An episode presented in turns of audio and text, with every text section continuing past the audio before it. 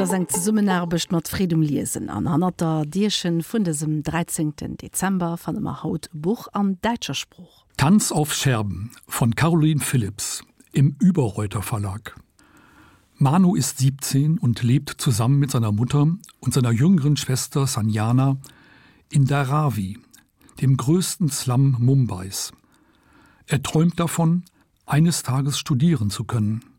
Aber noch wichtiger ist ihm, dass seine kleine Schwester es einmal besser haben soll und sie ihren Traum, als Tänzerin in Bollywood-Filmen aufzutreten, verwirklichen kann. Dreimal die Woche begleitet Manu Sanjana und ihre Freundin Shantni abends zum Tanzkurs und wieder nach Hause.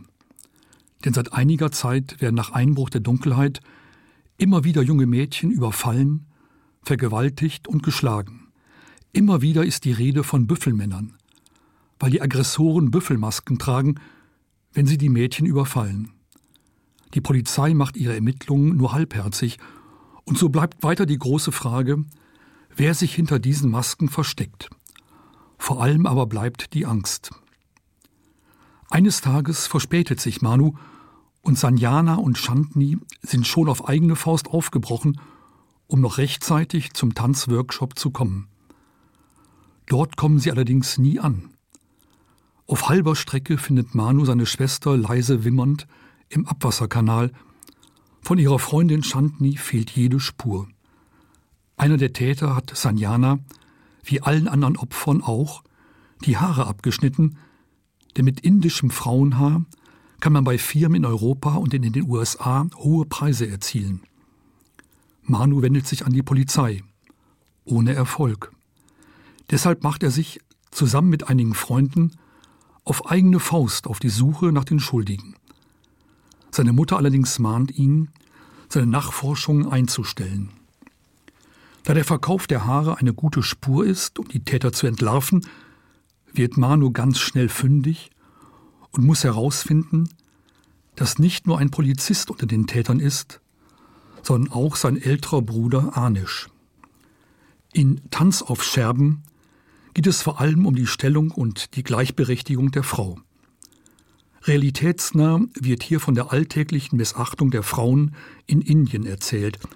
Themen wie häusliche Gewalt, Tötung der weiblichen Neugeborenen, Vergewaltigung, Demütigung und das unbeteiligte Hinnehmen solcher Verbrechen in der Bevölkerung werden in diese Geschichte eingeflochten und packend beschrieben.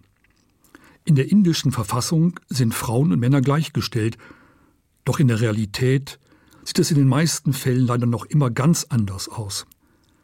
Am Ende des Buches gibt es weitere Informationen und Erklärungen zu Manus und Sanjanas Geschichte und zur indischen Kultur. Caroline Phillips, geboren 1954 in Meppen, hat Geschichte und Anglistik in Hannover und Bonn studiert. Im Zentrum ihrer Bücher stehen aktuelle politische Themen und Menschen, die anders sind als die Norm. Sie hat bereits zahlreiche Bücher geschrieben.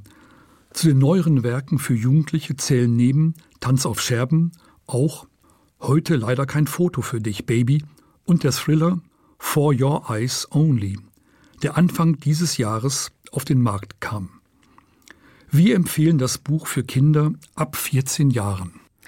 A wann der lo locht krit dat Buch ganz ze lesen, der oft run um 3 Mol 26 07 der